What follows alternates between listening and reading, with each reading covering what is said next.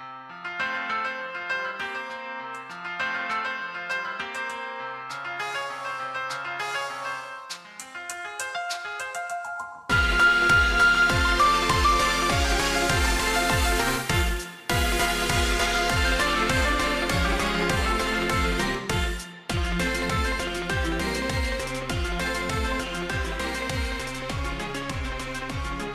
What's up, guys? Welcome back into the Short Pour Saloon. My name is Joel Penfield. Philip will be joining me later on in this episode. As we mentioned on Monday, this episode is solely dedicated to talking about the Oklahoma State Vanderbilt baseball series at O'Brate Stadium this weekend. This is one of the biggest non conference series in all of college baseball uh, this year. Uh, there were some really good games between the Big 12 and the SEC, but those were one game matchups. This is three games with two of, some, two of the best teams in college baseball Vanderbilt is number two in the country for a reason. Oklahoma State is nine, I believe, in one ranking, 11 in another. Either way, Oklahoma State is obviously been very good 10 0 1, coming off a huge win against ORU on Tuesday, who they have consistently struggled against uh, during Josh Holliday's tenure. So a big win there, three, uh, five nothing. Uh, Justin Campbell was fantastic. So this episode is solely dedicated to baseball, which excites the hell out of me because I always want to talk about baseball as much as I can. To help me break this series down and the magnitude of it is Burke Granger. He is a Midwest baseball scout for D1 Baseball, does a lot of great work there. He does some work over at 2080 Baseball as well, where I've, I've done some work as well. He covers the, the MLB draft for them. And then if you talk about Oklahoma State, his friend of the show, Trey Cobb.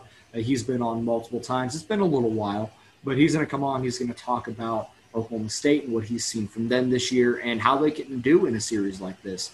Uh, this is going to be one of the toughest tests that Oklahoma State is, will face this year. As outside of the Big 12, Texas Tech and TCU are going to be really tough as well. But Vanderbilt's a great litmus test for where this team is at at this point in the year. When you have two pitchers like they do in Kumar Rocker and Jack Leiter, guys that are going to go and make first round money in the MLB draft in June, it's going to be a really big test for this team, and I'm, I'm excited to see how they do and where they are at, and see if they can steal one or maybe even two and try and win this series. Uh, that would be huge. And if, if they find a way to take two or three or even you know win one game, I feel really good about where Oklahoma State is at for this season going into conference play, which will start next weekend against Texas Tech in Lubbock, which is going to be another big test. Well, without further ado, let's get right into it. We'll have an ad break early on in this one and then we'll get into my interview with Burke Granger, and then we hear Philip joining me uh, with Trey Cobb after that. Hope you guys enjoyed this episode. We'll be right back. Hey, it's Kaley Cuoco for Priceline. Ready to go to your happy place for a happy price? Well, why didn't you say so? Just download the Priceline app right now and save up to 60% on hotels. So, whether it's Cousin Kevin's Kazoo concert in Kansas City, go Kevin, or Becky's Bachelorette Bash in Bermuda, you never have to miss a trip ever again. So, download the Priceline app today. Your savings are waiting. Go to your happy place for a happy price. Go to your happy price, Priceline. Joining me now is Burke Granger. He is a Midwest baseball scout and insider for uh, D1 Baseball. He got a look at Vanderbilt over the last weekend. I've known him for a couple years. I wanted the opportunity to come on and talk, you know, kind of baseball nerd out a little bit, which I don't get to do very often on this show. So I'm very excited. Burke, how are you doing tonight? I'm doing great, Joel. Thanks for having me. Yeah, absolutely. As I mentioned, you were in you were at, in Nashville for the Vanderbilt University Illinois Chicago series over this past weekend, you were able to see Kumar Rocker and Jack Leiter in person, along with, you know, Vanderbilt's just a machine. They have so many guys, but th- those are obviously the two names that come to the forefront. So you've gotten firsthand look at them. So I, you know, this is a huge series in Stillwater this weekend. So I wanted, you know, just some, you know, some scouting look and maybe, you know, help our listeners learn a little bit more about the guys that are coming in here this weekend.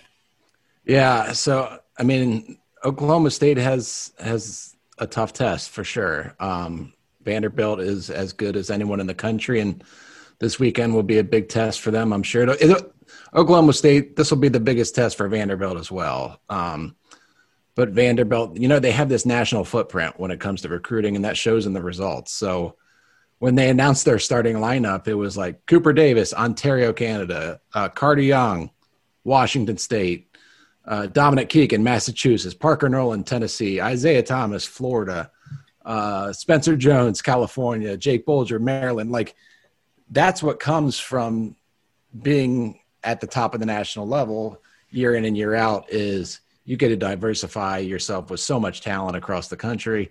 So if your home state has a down year from from a prep standpoint, no worries. You can just grab grab a few guys from California and you're all good. So starting at the top, uh, you know, Kumar Rocker and Jack Leiter are two of the best college baseball pitchers out there. You know, most publications have them one and two in terms of starting starting pitching uh, prospects in either order. So um, both of them were, were very good for me in my look. So it's always good when you go to see a couple guys in particular and they show very well. So for me, what I saw out of Rocker is he struggled a little bit with command early. Um, you know, walked walked the guy. I think hit a guy, wasn't hitting his spots, and then about halfway through the third inning, he was really able to to get right, uh, refocus, and then he dominated the rest of the game. Retired his final eleven batters he faced. Uh, on the day, he got 20 swings and misses. Uh, 10 of those came with his fastball, nine with his slider, uh, one with his cutter. And the knock on Rocker, if he had one, is that the fastball was pretty straight and he wasn't missing a lot of bats with it. There's not a lot of horizontal movement. And that kind of changed this weekend. Um, he, you know, like I said, he missed 10 bats with his fastball. Um, and so the question is is whether or not he would be successful in missing bats. I think he answered some of those questions um, over this past weekend. Now the opponent was Chicago, University of uh, Illinois Chicago. So it's not Oklahoma State. It's not an SEC opponent.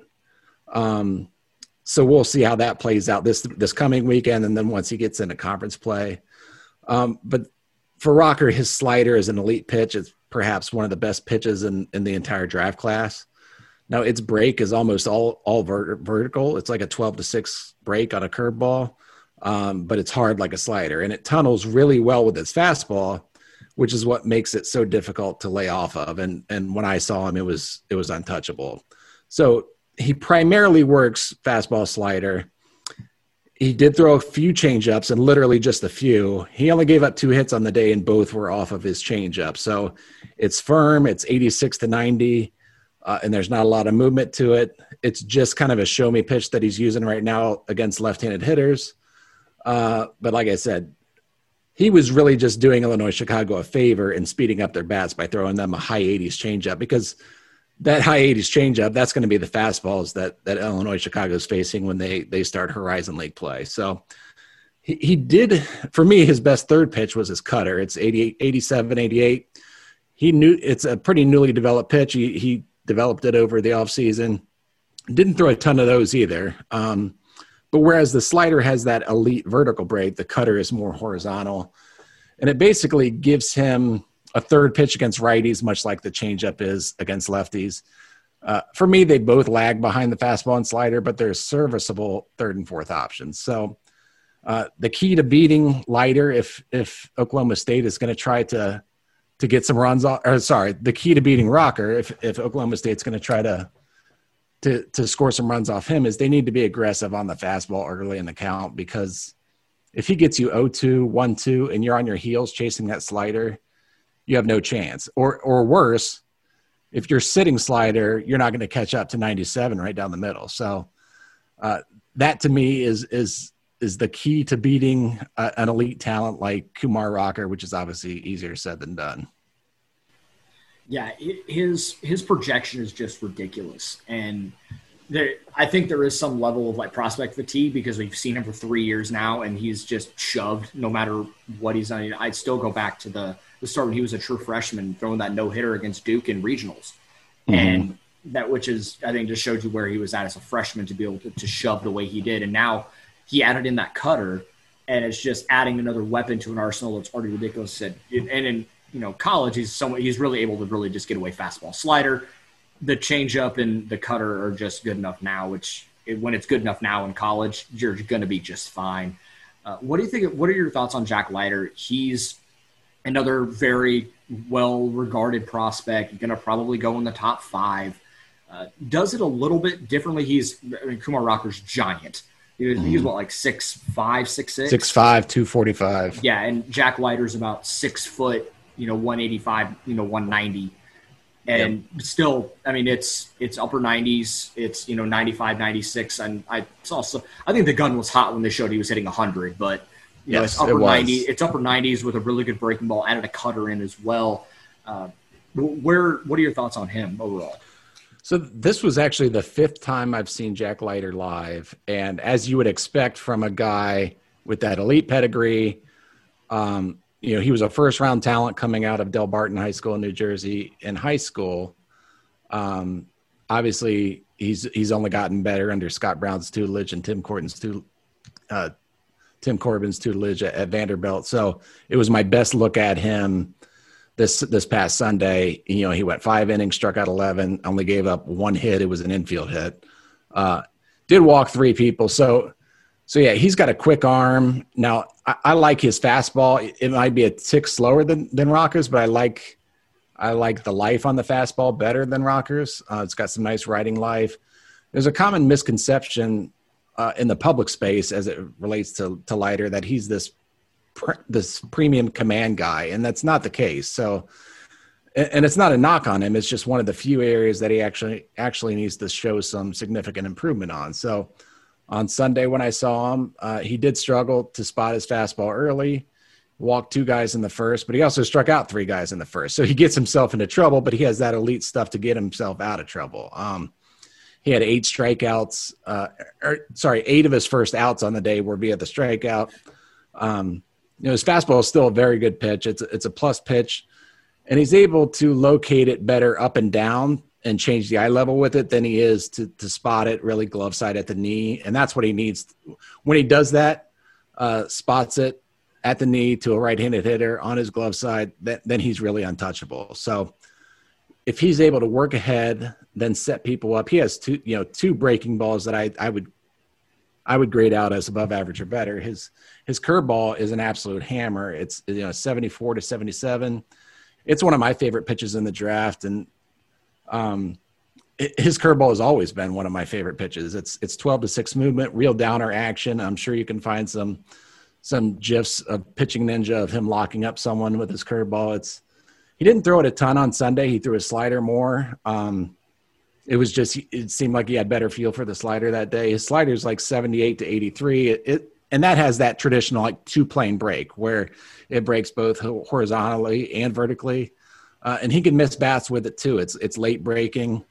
Um, he he threw a changeup a, a couple times to left-handed hitters, and and that looked good. It's it's thrown with deceptive arm speed and late fade, uh, and then like like Rocker, he developed a cutter in the offseason too. He, he he throws it a little harder. It was 87 to 90, so that gives him kind of a fifth pitch and a, a little bit deeper arsenal than Rocker. Um, now, how you would beat a guy like Leiter is you hope his command's off, like it was against Georgia State uh, two weeks ago, or in the first inning against Illinois Chicago. Uh, hope hope you get that pitch count up and get him out of the game, but um, you know that's a blessing and a curse because Vandy is pretty deep in the bullpen too. Yeah, when when you when you're trying to talk about key success to beating someone and you have the word hope involved, that doesn't give you a ton of confidence. but I think that just speaks to how great Vanderbilt is at so many levels. And yeah, Jack Leiter, I, I am way higher on, on Kumar than I am uh, and Jack, and that's not a knock on Jack Leiter. He's he's going to go in the you know in the top five, and he's going to be a highly regarded prospect, and there he is for a reason. But I I've gotten to watch couple, and yeah, when he sprays he sprays his fastball all over the place sometimes, and which yeah. you know when you lead to walks. And I will say that is one benefit of Oklahoma State is that they are very disciplined hitters. They don't run themselves into counts very often by chasing out of the strike zone. So they will they are more than willing to just keep their bat on the shoulder and make you throw strikes. You know, and if you know if Leiter's spraying his fastball and they're able to spit on the curveball when you know in a in a favorable count, then you're maybe you're going to be able to get a crooked number early and see where things go. But yeah, but both of these guys are going to be a really tough test for this team. I think they have the hitters to do it on you know lefty righty, but it's really going to depend on how disciplined Oklahoma State is, if their command is off, and how aggressive they are when these guys are able to, to get in the zone. So sometimes it feels like Oklahoma State's too selective, and they get that fastball two one and just spit on it. And like you against these guys, you can't you can't get to two strikes because they have so many weapons they can go to that it, it would be a problem. Yeah, I mean you're absolutely right, and it's it's easier said than done. You got to you got to jump on these guys early. Um, but both have the ability to pitch backwards too. And if, if you're sitting on a fastball and you get you get one of these elite Kumar Rocker sliders, like you're you're just going to be locked up and you're going to look foolish early in the count too. These these guys are, you know, they've been on the, both both were first round talents out of high school, like I said. So they've they've had premium stuff their whole lives, and they've only gotten better at Vanderbilt, and their pitch ability has gotten better. Their ability to sequence their pitches, so uh, it's really a difficult task, and I, I would hate to face them. Yeah. Who? Before we move on to the the lineup and some of the hitters you got, who are some guys in the bullpen to look out for? So, so one guy that I liked a lot that I saw, he came in and got a multi-inning save on Sunday was Ethan Smith, and he was he was more like 92, 94 with his fastball, some herky jerky delivery, hides the ball well. Um, and then the slider is a true just wipeout pitch. He got a bunch of swings and misses on the slider. It was like 83 to 86. Um, so yeah, I think he's gotten two saves this year. He was a guy that I really liked. Nick Maldonado was another guy who was he was more like 91 to 95. Uh, had had a curveball and a slider. He was another guy that missed a bunch of bats with his slider. Uh, it was really like a 55 or 60 pitch for me. And then uh, another guy that I kind of liked was Luke Murphy, another right-handed hit, right-handed pitcher. He he was 93 to 96 um, with an 80 80 to 81 mile per hour slider with a lot of horizontal movement. So just a bunch of guys like you, like I said, you, you feel like you're you're doing well to if you're able to knock their starters out. Um, it's a blessing and a curse because they you never know who they're going to roll out because they're you know the the ninth or tenth pitcher on Vanderbilt staff would be throwing Friday nights for ninety percent of the other oh, yeah. colleges around the country. Yeah, no doubt about it. And I, I saw I, I love Rob Friedman pitching ninja because he uh, the, all the college games he's been doing recently. But he saw Hugh Fisher throwing like yes Randy Johnson backfoot sliders. Like, are you kidding me? Like, we, there's no hole anywhere. That was one that like so when I'm at a game and I see I see action in the bullpen, I get out my camera and I zoom in on the bullpen to find out who's throwing over there. Because I was just waiting for Fisher to come in because I haven't seen him live. And then I was watching the game on TV last night on Tuesday, and all of a sudden I see Fisher come in. And I'm like, what? I, am spoiled because I saw these amazing outings by Leiter and Rocker, and I'm still kind of pissed off that I missed Hugh Fisher. So I, I'm really can never be satisfied, and that's now, now. What's worse, that or not being able, or guys not wearing uh, numbers during batting practice? Oh man, don't get that's that is the worst for me. Like that when you my, show up when yes. you show up two and a half hours before a game and they're not wearing you you get you get your camera set up for batting practice and they're not wearing uh, their numbers on their BP jerseys. I know it's cold. Listen, I'm I live in Columbus, Ohio. It's cold here. So when I travel south, to watch some baseball and there's you know they're it's a little chilly for them so they have their sweatshirts on instead of their bp jerseys and they're not wearing their their numbers. And you have to try to identify guys by batting stance. I'm pretty good at that but i'm i'm, I'm not perfect so i'm missing some guys. So if there's any anything you can take from this podcast and glean from this podcast young baseball players make sure your number's showing during batting practice so people know who you are.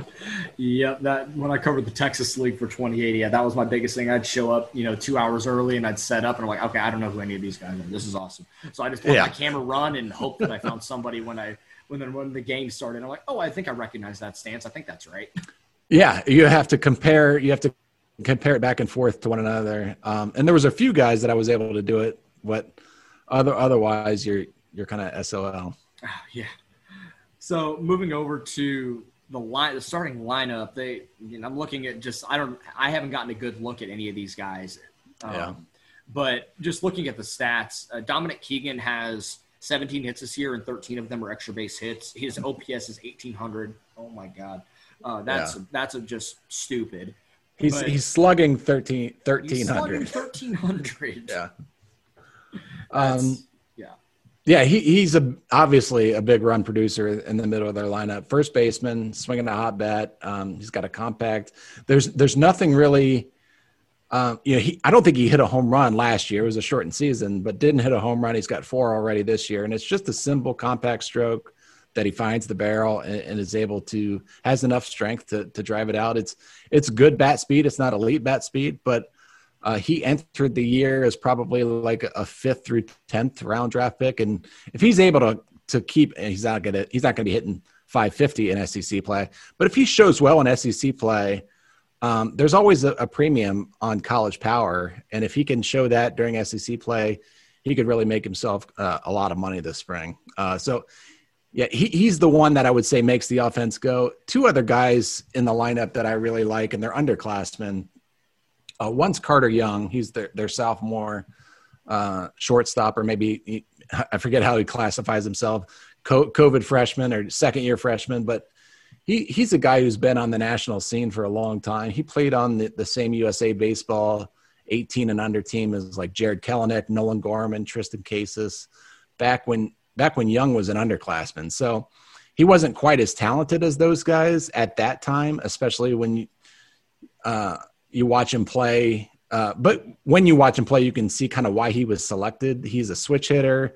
He's a smooth defender. Uh, and at the time, he had a lot of positional versatility. So he played shortstop for the Commodores, but at that time, he was playing all over the infield, any infield position. He was playing the outfield, and he was actually a pretty damn good catcher at that time. Um, so, like I said, now he's holding down the shortstop slot for Vandy, and he looked really good this past weekend a, a good first step. He took good routes, uh, looked especially good coming in on the ball. Um, he's got a strong, accurate arm with carry across the diamond. And he hit a couple home runs this weekend, uh, both of those from the left side. He's got four home runs this year. And and when he was in high school, like I said, he's a switch hitter, but when he was in high school, the left side was his weaker side. So it's good to see him getting more reps from that that side and looking good doing it. So he's going to be a big time draft guy next season. Uh, the other guy, and he's one of my kind of prospect crushes and has been since he was a sophomore in high school. So it's Enrique Bradfield Jr. Uh, first saw him play, like I said, as a sophomore uh, for American Heritage. He was, this was in the NHSI tournament in Cary, North Carolina. Now he was already committed to Vanderbilt and well known at that time. So I'm not not at all claiming that I discovered him, but saw him play, and you know he was on an American Heritage team that included a first round pick, Triston Casas, and it also had uh, Cory Acton, who's who's with the University of Florida now. So uh, Bradfield, you know, he's their seventh or eighth hitter right now for Vanderbilt, but he's going to be their leadoff hitter very soon. If if not this year, then it'll be next year, and I don't expect him to relinquish that spot until he's a, a top three round pick in a couple seasons. So out in the outfield, he's, he's an instinctual defender. He made a diving play in center field uh, on a line drive in the first inning, a rocker start that would have scored you know one or two runs. Uh, he's a plus runner. He's an elite runner. Uh, fun player to watch. I had him uh, 3.89 down the line on a ground ball this weekend, and for those for those listening at home, that's elite speed.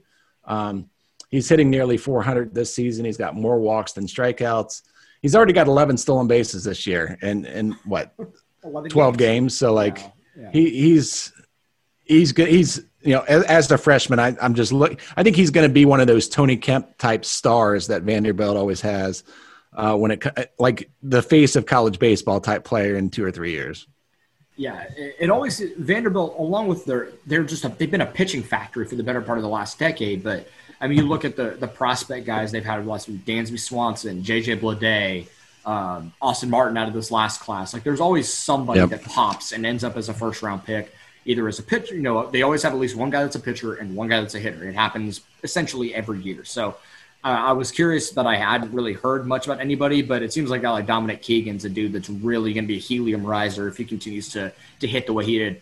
We're obviously looking at a very small sample size at this point, so it's really mm-hmm. hard to you know, to say that, oh, yes, he's really going to hit 500 the rest of the year. That's just not how it's going to work. But you're, you're seeing indications early oh, yeah, this guy's going to stick around. He's going to be really good for a, significant period of time.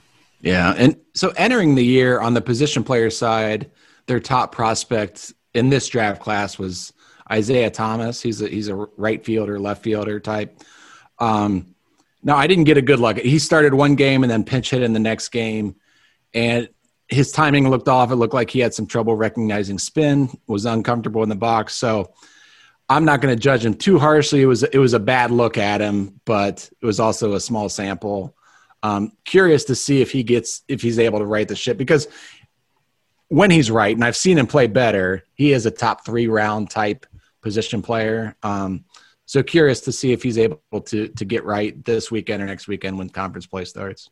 Yeah, this is going to be a really tough test for an Oklahoma State pitching staff that I believe has the I think they're the second lowest ER team ERA in all of college baseball after their their shutout yesterday against Oral Roberts and I believe Vanderbilt's number three. So the runs are very much going to be at a premium this weekend. So Oklahoma State's going to need to take advantage of their opportunities on the mound and at the plate. It's going to be this is going to be a really fun series. I'm you know I'm obviously excited as an Oklahoma State fan to when you have a team like Vanderbilt come to to you know a brand new stadium and get to you know christen it in this way is going to be huge.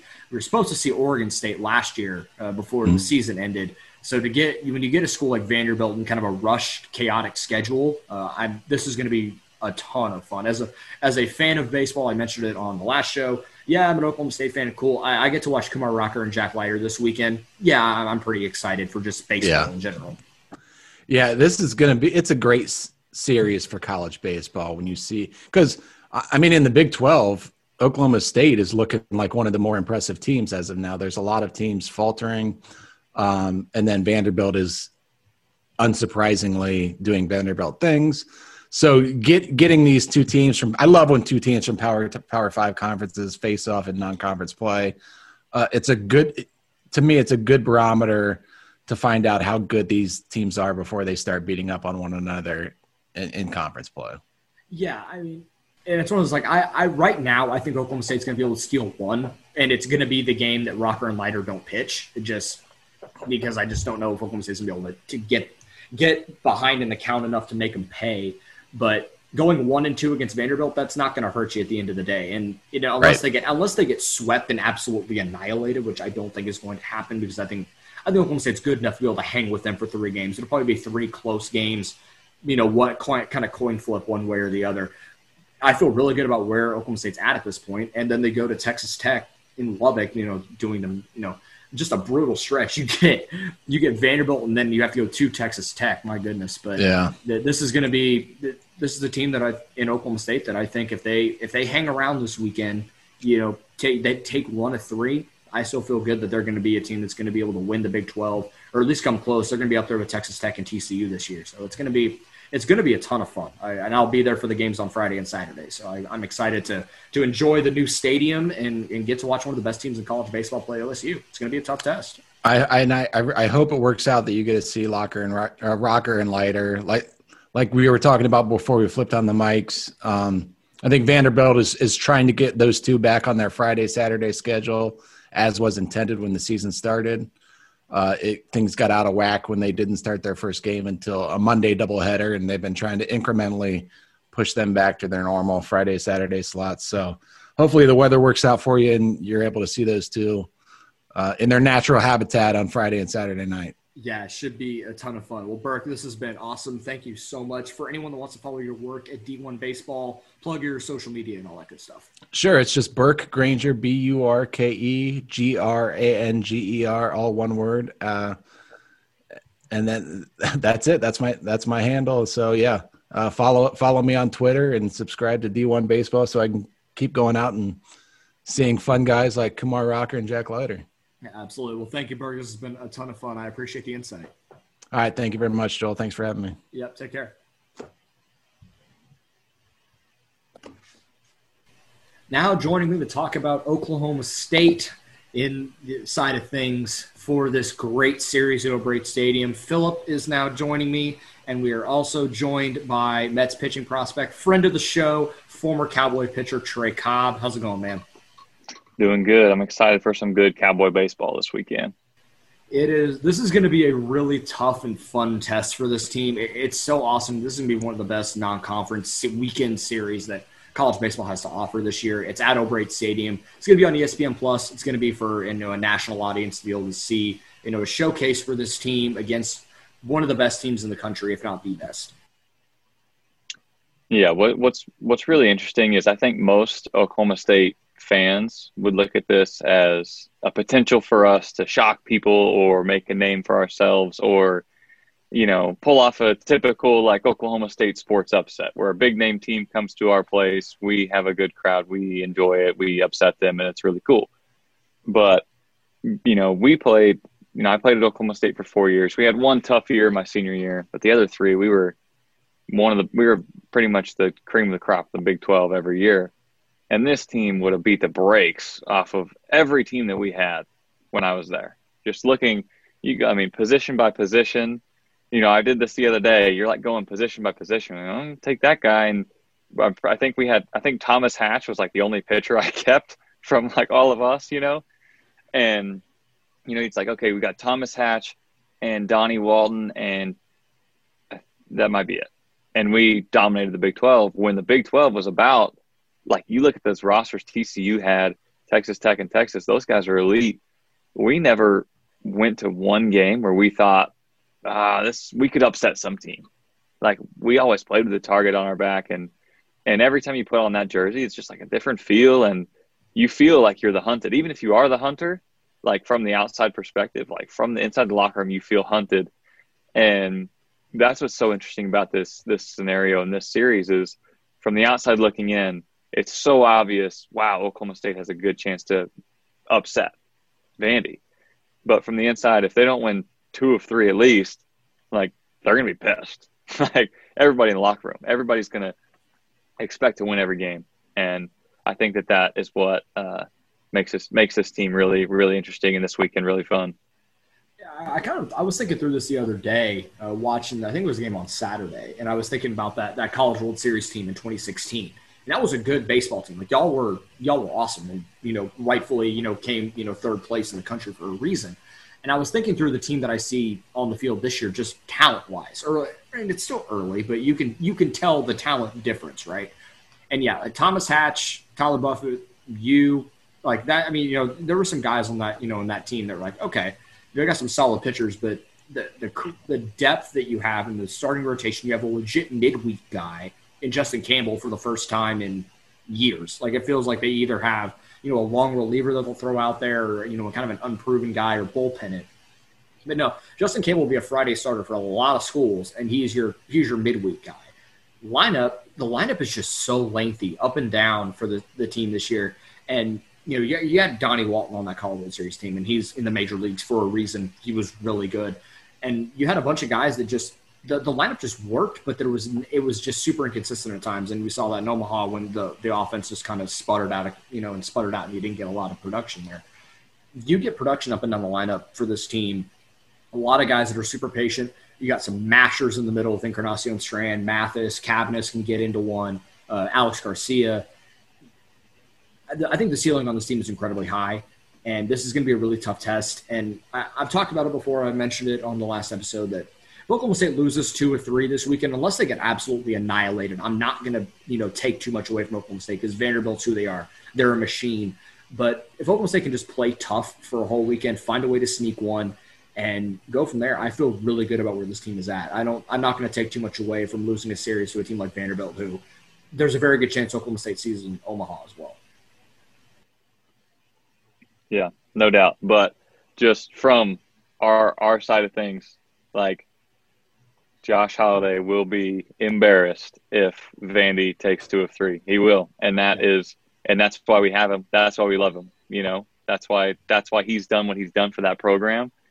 Is his expectation is we're going to win every single game, and if we don't win, we're going to have a 20 minute talk in left field after the game about what just happened, why we lost. you know, and then that's that's why he's pushed this program to new heights and, and where it is. And I think that that is really the coolest thing that you could say about him is that if we don't take two or three from the number two team in the country, he will stay up all night thinking what just happened instead of winning two or three going, oh my gosh, what just happened? so, so uh, I am, you know, I'm curious. Sorry, I am curious from that standpoint. You know, it, it is from a fan perspective. This is the number two team in the country coming to Stillwater, Oklahoma you know, if you want to make a Facebook or Facebook a football comp, it's like saying Clemson's coming to OSU to play a football game, or in a normal season, Duke is coming to Stillwater to play a basketball game. You know, this is a this is a power in the sport coming to your home for and giving you an opportunity. Now I know you talk about the, the OSU team is going to treat this like we should we should win this series. But does that have an impact? Like, do they feel the pressure of this isn't just playing Central Arkansas or or you you know Grand Canyon or ORU, like this is playing a team that is this this much better than some of the other ones we've played thus far? Yeah, I think that's what ba- makes baseball so unique is that every game can take on that same feel. And so you'll probably see a little more sense of urgency from the hitting side of things. Like you'll probably see guys press, maybe swing at stuff that they wouldn't normally swing at, or or you know helping out other teams' pitchers because it's a big moment. Um, but what's so unique about baseball is basketball. There's so many plays that get made every single game. Football, there's so many plays. But baseball, like you're you're hitting, and that guy behind you in a program like Oklahoma State, you're playing second base. That guy behind you is chomping at the bit for your spot every day. So when you play Central Arkansas, it's not so much I'm playing Central Arkansas. It's like if I don't do this, like if I don't, if I go 0 for 4 today with 4 Ks because I'm not paying attention, I'm not starting next game. You know, it's not it's not football where if Rodarius Williams gets burned, which never happened, if he gets burned, he's going to get taken out of the game. Like in baseball, you will. You have a bad day pitching, you walk three guys in a row, Rob's going to come get you. Um, you know, so it's always a constant battle for yourself. What will be different and what will be really cool for the guys is just the atmosphere going into the game. You you know that it's a national talk talking point. You know that like the buzz around the stadium and you feel the pressure, you feel the anxiety from the fans more than anxiety that you bring on from yourself. And that's what's really interesting about playing in in big moments is like exactly how you feel as a fan is how you feel as a player. It's like you're on the field and when everybody's going, this is going to go wrong, you're like, mm, this is going to go bad.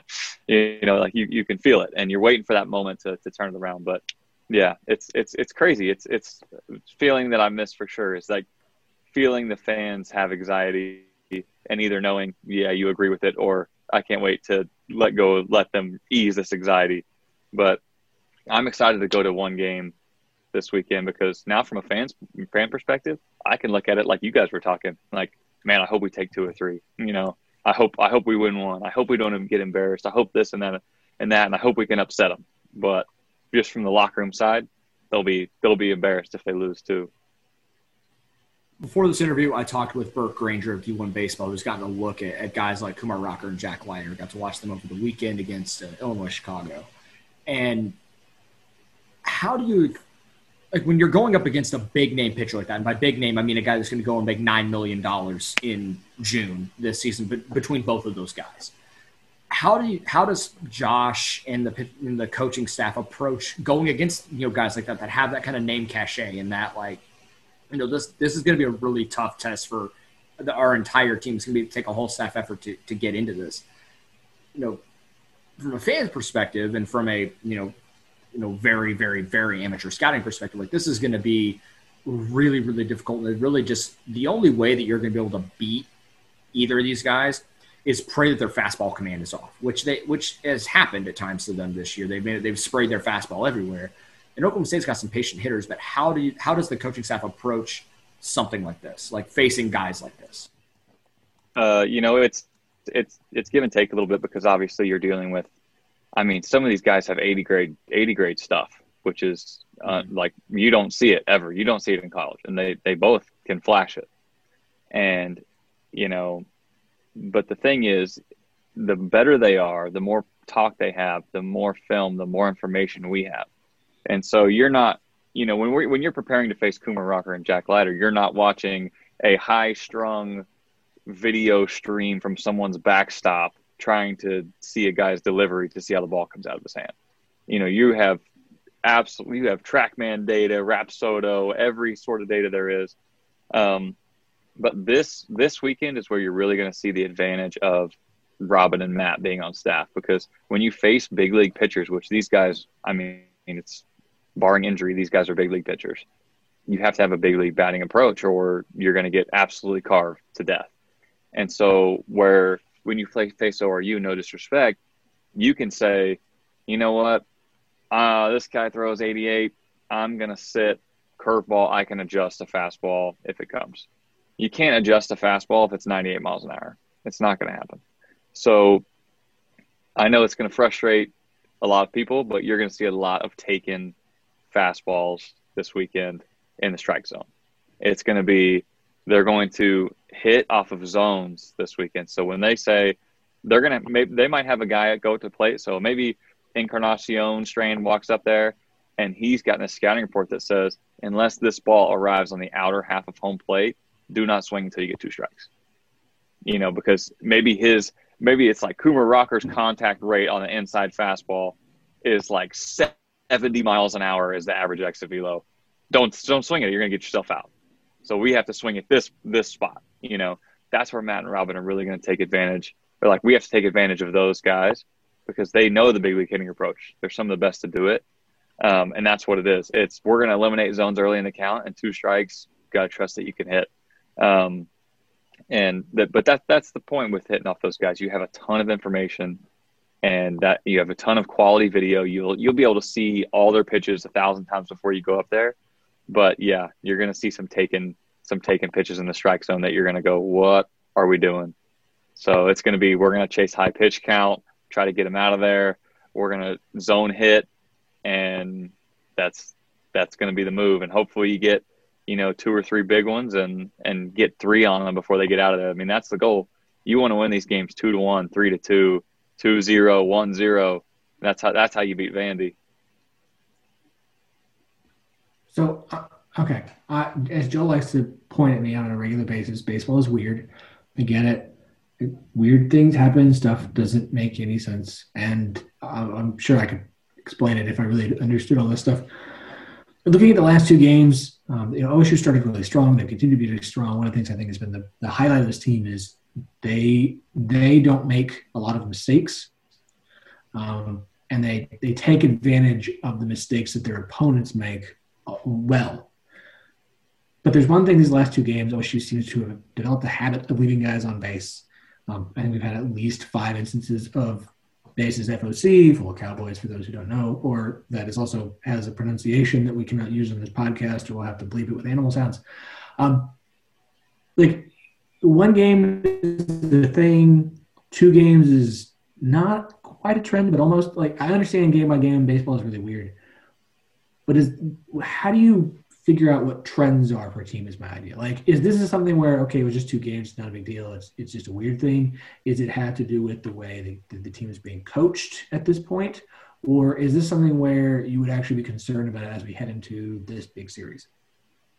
Yeah, I mean it's it's it's concerning because there are uh, trends that teams fall into. One year we were the eighth inning team. We knew that if we were down by less than three in the eighth inning, we were going to score more than three in the eighth inning, and we were going to be good and you start to uh, i wouldn't say two is a trend i wouldn't even say two weeks is a trend but once we did that five or six you know weeks in a row where it was like we get the eighth inning and we're going to score we just knew it was going to happen right and um, where you're going to see i mean it's going to be exposed this weekend because these guys you know jack Leiter, kumar rocker they're to they're to try to save their best stuff for those situations so when those guys get on base it's to be they're, you're to see some big league level nasty stuff coming to home plate, and uh, it's to be it's to be tough. It's to be tough sledding with runners in scoring position, and and that and that is where baseball is really hard too because so much plays into it. It's like you get the bases loaded, who's batting? He hits one hard, guy gets a double play, we score one run. You're like, ah, that's frustrating. You know, guy hits a 400 foot foul ball, strikes out on the next pitch.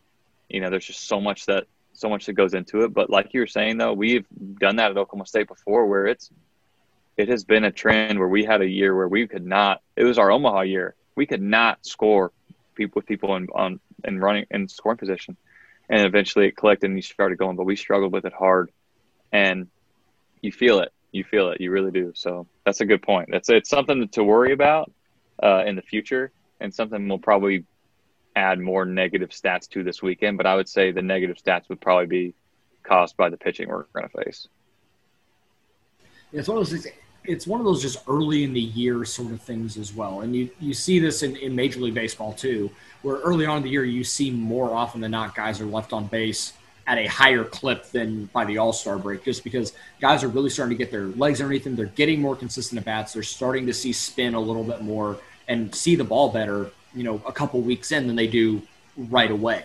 So ten games in, and we saw they they had some games early on where they were really good at runners in scoring position. So I'm not worried about two games in you know the end of April, beginning of March, when it comes to you know some of this stuff. Is it frustrating? Absolutely, but I'm not going to worry about it at this point because it's just two games against non-conference opponents. If we start to see this about the middle of conference play, about the beginning of April, and they're still consistently doing this, yes, it, it is a, a cause for concern, a huge red flag about the ceiling of this team. But right now, I'm I'm writing it off as just you know, it's just two weird games.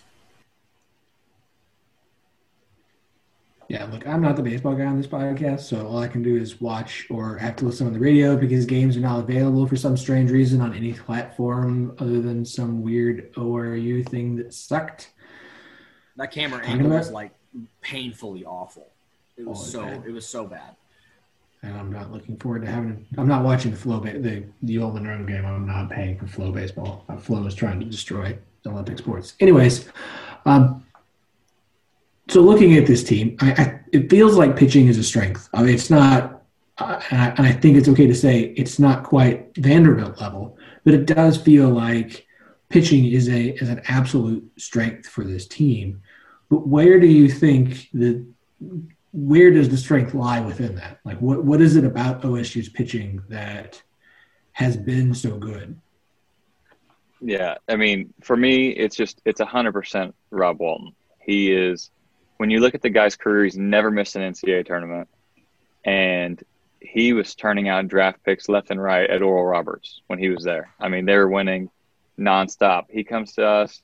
He, you know, he pretty much could put together a, a staff of guys that threw 88 to 92 miles an hour and lead the Big 12 in the ERA every single season.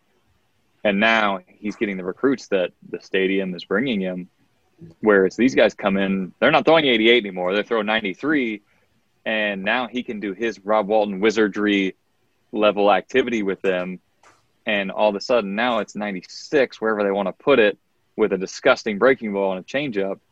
And the thing that's so good about Rob is nobody studies studies the opposing hitters better than Rob Walton does. And you know, this guy will. It doesn't matter if you're playing Vandy or Prairie View A and M if they play him on Friday, he's in the office watching film on him Sunday night after the Sunday series, and he'll he knows every single hitter, he knows every single at bat, the charts that the dude has in front of him.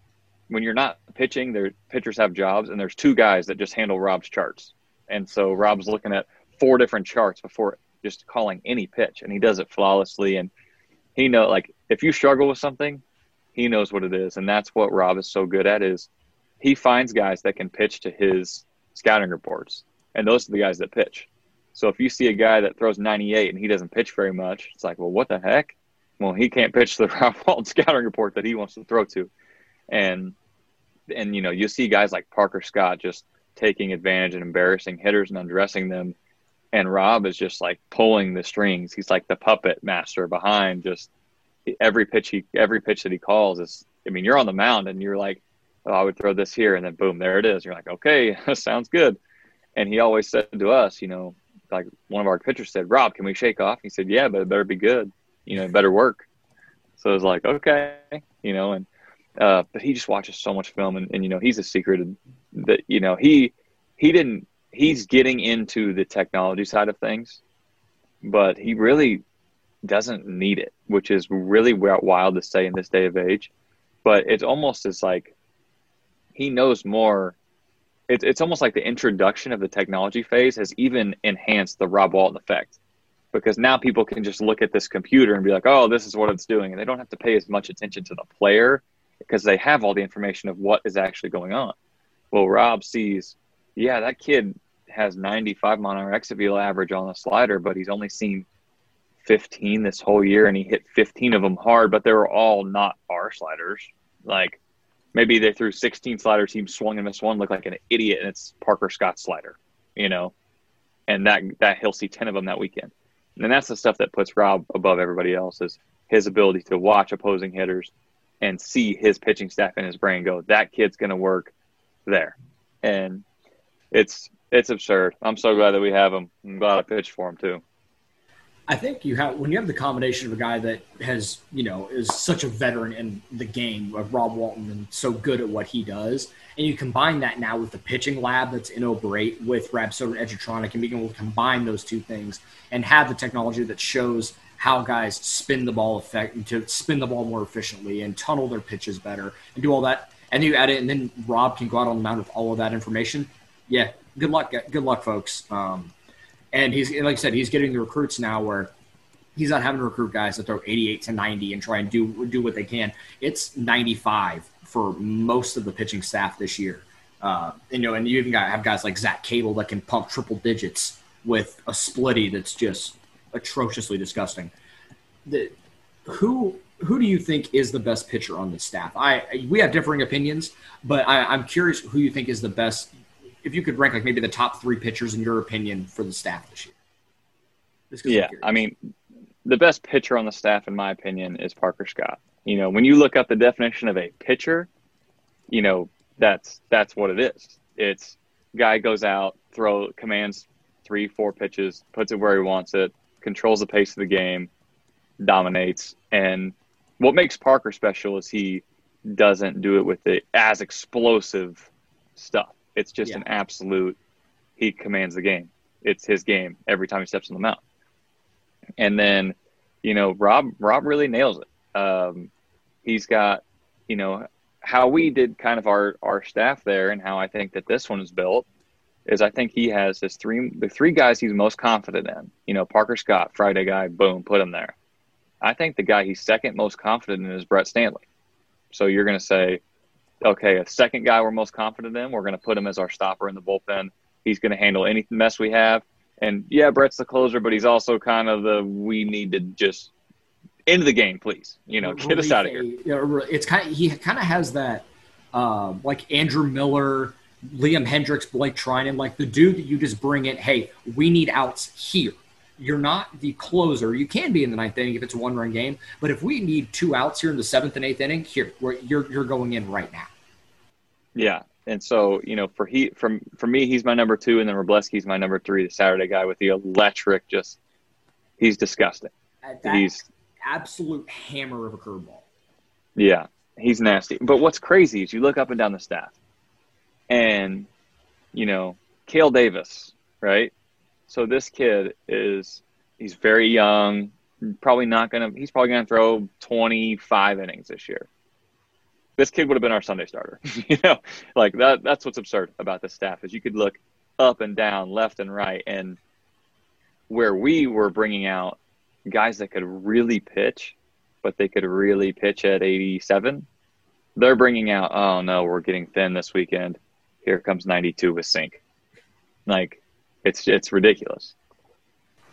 Yeah, when, when Kale Davis is on, his his fastball is basically like a bowling ball with the way he he gets that that tilt on his fastball. That's the way he sinks it. Yeah, I'm Brett Standlee. I I liked him as a starter. I, I think the stuff was good, but it ticks up so much better out of the bullpen in those one two inning spurts where he can rear back and throw 95, or there's really like 90 to 91 as a starter. And his his slider's gotten that much better. John Kelly's throwing just frisbees out of the bullpen. Uh, you know, Roman Fa- uh, who really struggled in that game against, I believe it was Wichita State. And he's come back. Yeah. And now has come back and he's been lights out the last two games. He's been awesome. Like I mentioned, Zach Cable throwing triple digits doesn't really know where it's going half the time, but when you throw 100, your margin for error is a little bit greater, especially at the college level, with the the split change that he throws. Like it's just up and down. Bryce Osmond, his you know his fastball command has not been great, but the stuff's electric. It, it really is. I mean, when he's going and it's up to 95, 96 with that wipeout slider and a, and a pretty good changeup off of it, there isn't a guy in this lineup or in the in the rotation and in the bullpen that I'm not confident in when they step on the mound because they all find ways to get outs in their own way. This is a this is a uh, like super confident saying this is a double A pitching staff. I mean, yeah, you have fair. yeah yeah you have double A starters up and down and then you have guys come out of the bullpen and they throw fuzz. I mean, that's that this is pro baseball. They're playing pro baseball at O'Brate.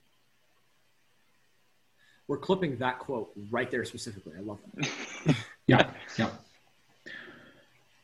I, I like what you said about Standlee. I'm, I'm like, it reached the point, and really, you reached the point like after the first game, like, oh, is he coming in? Okay, game's over. We've won. Like uh, that's just he just.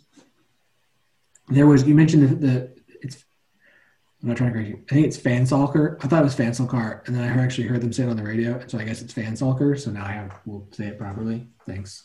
Uh, Thank you, radio guys. Um, like he had that inning, that rough inning against Wichita State, and Standlee came in and gave up one more run, cleared it out, and ever since then you're just like, oh, is he okay? We're good.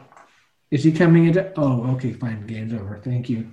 Uh, just go ahead and finish the game off. Like it's it's kind of ridiculous. Like, oh, she's had good pitching, but knowing that you have guys that you just bring in in the eighth, maybe he'll play an inning, maybe he'll play two, maybe he'll play, he'll get rid of two batters and be done. But it's fine because we're good to go.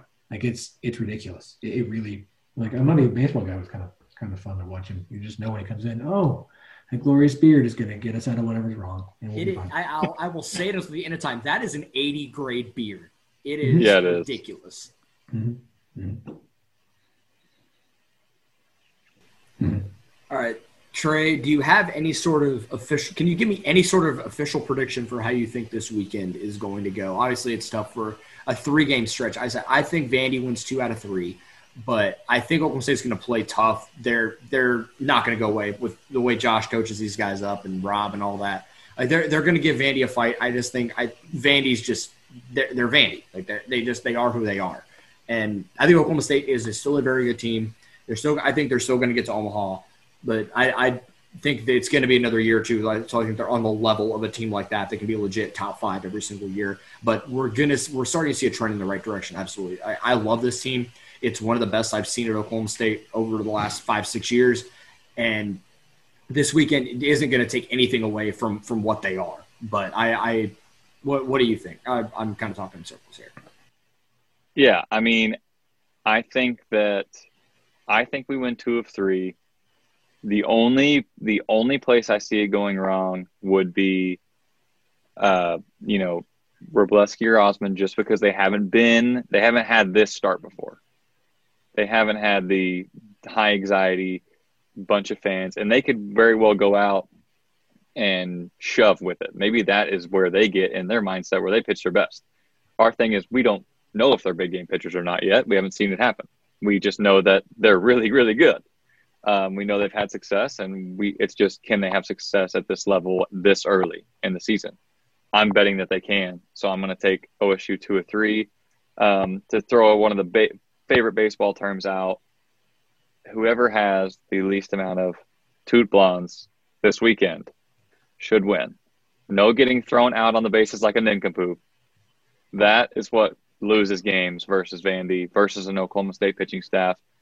And I know you love it but we're going to small ball. We're not going to try.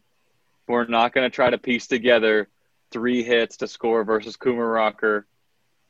He's going to walk a guy. We're going to, with no outs, we're going to bunt him to second, and we're going to try to hit a little single somewhere to score him. Giving up outs against the best college pitcher out there doesn't feel like a good recipe, but you know I'll, I'll take it. Yeah. But we're going to do bunting. it. You hate bunting, Joel it, it is it but unless you are legitimately trying to bunt for a base hit because you're fast i hate it i know you do joel but it's gonna happen it's gonna happen you know what I'm just for you te- i'm gonna want to tear my hair out but if they score a run cool doesn't mean i have to like it but i just want just for you i'm gonna put it into the universe that it's gonna be the sixth inning zero zero and we're going to bunt down the third base line. Kumar Rocker is going to field it and throw it into the right field alley, and we're going to score we're going to score two. It's going to be first and second, no outs. We're going to try to bunt. Boom. He's going to launch it down the line. And that's how we're going to win. 2 1 with a Kumar Rocker sailed throw it over first base. Joe, we should just call hit. this the no the no bunt no putt no bunt no punt podcast. That would have been a much better name. I, I yeah, there you go. Yeah, I do enjoy. That. We're gonna bunt this weekend, and and somebody's gonna hit a stupid bomb that's gonna go viral. Eh, I, I want that to happen just just because Joe will still text me I hate bunting. We're gonna be super successful bunting this weekend, and Joel's just gonna hate every second of it. You're, you're absolutely right. But if it leads to Encarnacion Strand hitting a ball to freaking like Ponca City, then I'm good with it. Yeah, wind's probably gonna blow in this weekend too, so that's extra good for uh, the small ball. Yeah, the, the, I, you got enough dudes on this on this lineup that can hit through wind coming at you. Yeah, that's true but yes, small ball, small ball weekend. Bring I, it I on. Think, Yeah, I think my my biggest key for this game for this weekend is when you have guys like Kumar and and Leiter that I mean they're they're breaking stuff. Their sliders, their curve, in both their sliders and Leiter's curveball are th- those are legit plus major league pitches that would play in the big leagues right now. You cannot give up hittable fastballs in the zone, and both of them their fastballs are really flat. And if they leave one belt high two one I need to see them be aggressive in some of these spots. Now, I'm not saying every single one, but they need to pick their spots with some of these power hitters like Encarnacion Strand, Cabbiness, uh, Brock Mathis, where the, I needed them to just turn it loose and just close eyes, swing hard, and go for it at times because you're gonna have to to piece it. And I'm not I'm not expecting these guys to piece together five six hit innings. It's just not going to happen. I, and I think this team is really good at frenzy hitting in spots, but you're going to have to kind of swing for the downs sometimes and just try and get one on these guys because if you get to two strikes, good luck, man. It, it's just it's so tough with everything these guys can throw at you that I want to see them be a little bit more aggressive in the zone, in hitters counts. And I understand working pitch count, and I get it, and I think it's a very effective strategy. But Vanderbilt also has a bunch of horses in the bullpen that are also really tough to hit. So it doesn't matter. You know, you you can work the count against ORU where their best pitcher is starting, and then they can kind of pray, and then they pray that their bullpen holds up. With Vanderbilt, it's okay. I got one, you know, five star kid coming in. Okay, here's another one. It's like Alabama. It's like Alabama football. It's like Duke basketball. It's whoever. There's just they have high recruit after high recruit after high recruit coming in. This dude just throws one inning and throws 97. So that, that's my biggest key for this one. Glad we're playing him in March and not May. That's what. That's all also. I'll say. I need I need as many young, unsure arms in their bullpen as possible right now. And that's what that's what I'm counting on. Fair enough. Do you have not non baseball person here? Do you have any keys for this? I'm, I'm curious what you what you're thinking about this series, Philip. The non baseball guy makes baseball predictions. Um, yes, that's what I need. They get one for sure. I, I I've seen some of the national stuff, the D1 baseball, the Baseball Nation, and I love, I love the Baseball Nation guys. I really do. Uh, the College Baseball Nation. Um, I don't I don't think OSU gets swept in this series I, I, at all. There's no way unless they're all like four three three two five four. Vandy just wins by one. Um, so I believe Oklahoma State absolutely wins one. Hmm. And I know OSU's competition hasn't been the best. And I don't. It's not that Wichita State, Illinois State, Grand Canyon are, are bad. It's not Vanderbilt but I also think, you know, yeah, they expect to win this, but I also think there's a certain amount of this team knows, has to know how big the series is. They have to, I mean, it's Vanderbilt. It's not like OSU hasn't seen Vanderbilt. They've done like practices with them the last couple of years in, in games that didn't matter, right? And Josh Holliday's connection to Vanderbilt. I just I feel like this of all you know, it's fun to have like Oregon State and stuff show up, this series feels a little bit personal. Um, and I'm feeling weirdly optimistic. So I'm going to say OSU wins two of three. Let's go. That's what we needed. More positive energy. The Positive I Energy Podcast. This is a personal look. Holliday was an assistant at Vandy. OSU and Vandy go in like off-season scrimmage. I I think I, I Yeah, I'm going two of three. I don't care. I'm I'm feeling uh, the orange is pumping through my veins. I do like. Well, you talk about Oklahoma State's competition. You know they haven't played a marquee series yet. Vanderbilt hasn't either. They played, I believe, Wright State, Georgia State, and Illinois, Chicago. So Georgia State's not bad. No, and I think, and they beat Vandy one of those games. It was also a game that neither Kumar or Jack Leiter pitched. But like I said, so there's one win. Yes, but but they have but they have not but like they haven't really played anyone big either. And if there's any game that I think Oklahoma State could sneak, and I think they could sneak Saturday, Jack Leiter hasn't. I, he only pitched like I think 15 innings last year, and they were all in you know kind of non-conference games toward the beginning of the year. I don't I don't think he pitched against anybody big. So this is a big test on the road for a big name arm. You know, can he handle it? And you know, I this is where I wish that O'Brate could be full capacity because you give me a full capacity O'Brate for this series, it would be one of the best atmospheres in all of college baseball. And even at 25%, the student section out in right center gets going. And it's pretty it's been pretty fun so far. And the crowd really is into it. They know good baseball. They you know, they love being there. It's a beautiful stadium. I, I, I want to talk myself into two or three, but I'll I'll hold firm at one, but I really do. I think there is a very distinct possibility they could sneak two, but I'm not going to be definitive about it. I always go back to the road series at Oregon State. I understand Oregon State wasn't as good this that year, and this this team is better than that. But OSU somehow went all the way up to Corvallis and still a uh, full three game sweep. I just and look. They've also lost series to Grand Canyon last season. Blah blah blah blah. I get it. Baseball's weird. I'm tired of hearing that. It doesn't. That's not a whatever. But I, I'm, yeah, I'm feeling optimistic. Uh, I like this team. Chase. Yeah, I really like this team. So, got our predictions in for the series. Mm-hmm. Can we add one more prediction? Over under 90 total strikeouts for the weekend. Mm. Combined for both teams. Ooh. Yep. I'll pencil. I mean, I'm going to pencil in Kumar and Jack for like 10. I'm probably gonna ugh, under. I'm gonna go under, but it's gonna be like 85. Yeah. That's the Trey Cobb odds over under 90 strikeouts for the weekend. Yeah, I, will go under, but I don't think it's going to be like dramatically under. Like it'll be like between 80 and 85. Yeah. Okay, if we're gonna if we're gonna continue with the over under game, uh, over under two and a half uh, gap times that the gap band is played this weekend? Two and a half. Under. Under. Under. Wind blowing in, tough arms. Over under seven sacrifice bunts. I hope it's zero. but uh, I don't think there's that. I don't think there should be that many. I, will go under. No, that was no. Yeah. That's not gonna happen. not unless Donnie Walton came back, the king of sacrifice bunts, even though he was hitting 400. I'm glad you weren't you weren't too. That was that was I think right before you got to school. That would have probably. That would have. I think that's, hit, your, be, that's your best hitter giving up an out. Oh. I think his sophomore year he hit like 350 and had 47 sack bunts.